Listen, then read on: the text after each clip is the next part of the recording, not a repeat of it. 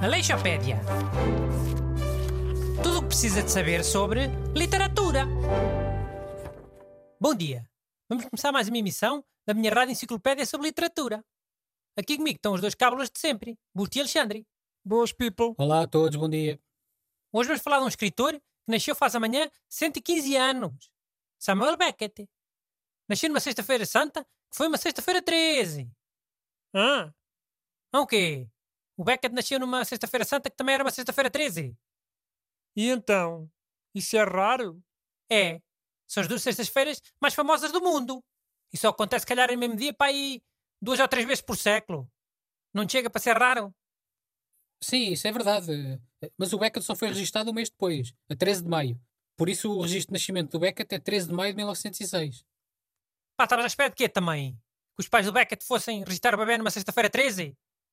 Há pessoas que não saem de casa com medo do azar e, tu querias que fossem registrar um bebê? Amaldiçoar a criança para sempre? Oh, eu não. Só estava a esclarecer. Na altura era normal só registarem os bebés algum tempo. registrar o bebê numa sexta-feira santa? Também era muito irresponsável, não é? Um dia em que tem que fazer jejum, não se pode comer carne, iam para lá cheios de fraqueira levar o garoto ao, ao registro a pé e sujeito a deixá-lo cair três ou quatro vezes pelo caminho. Pronto, mas i- isso, isso de ter nascido numa sexta-feira santa, que foi uma sexta-feira 13, é, é interessante. Porque há quem diga que terá acabado por influenciar a sua obra, de alguma Tio, maneira. calma, já vamos falar da obra. Vamos falar da vida. Tem coisas muito mais interessantes do que a obra, a vezes já. Por exemplo, sabem quem é que é o André, o gigante? Não. O, o da luta livre? Sim, lutou muitas vezes contra o Hulk Hogan. Não conheço. Mas o que é que o gajo do wrestling tem a ver com o escritor Samuel Beckett? Eram vizinhos em França, quando o André o Gigante era garoto. E o Beca estava muitas vezes boleia o André o Gigante, para a escola. Uma carrinha de caixa aberta. O André o Gigante ia atrás, porque já era muito grande. E a fixe então? E então, fosca-se.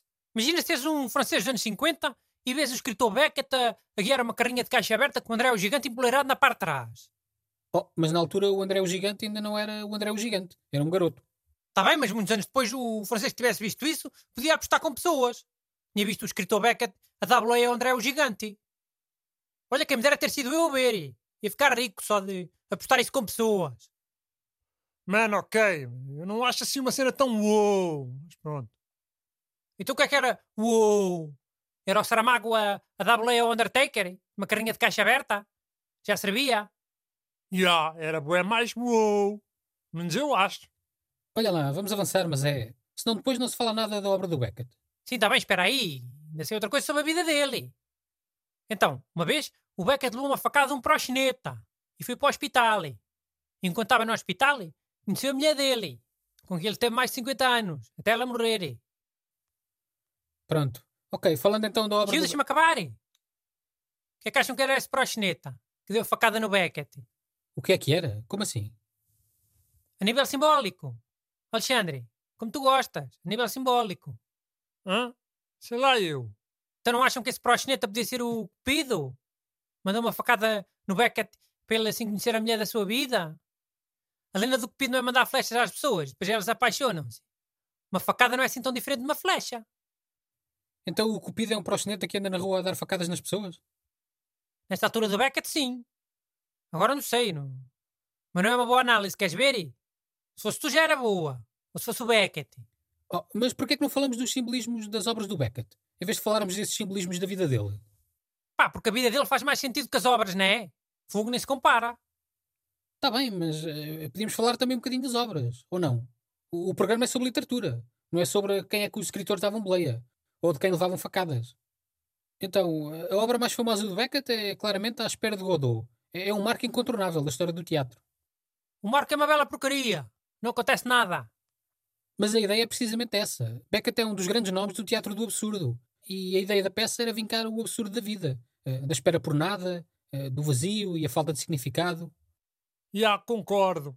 E tipo, acontecem cenas. São é simbólicas. Aí agora já é simbólico outra vez. Pá, muitas vezes o escritor escreve coisas ao calha e depois os leitores e os especialistas é que arranjam maneira daquilo fazer sentido. Isso é muito simbólico. Neste caso do escritor Samuel Beckett, não concordo. Tipo, não é nessa peça que há aquela frase altamente do tentar de novo, falhar de novo, falhar melhor. Não, isso é do outro livro dele.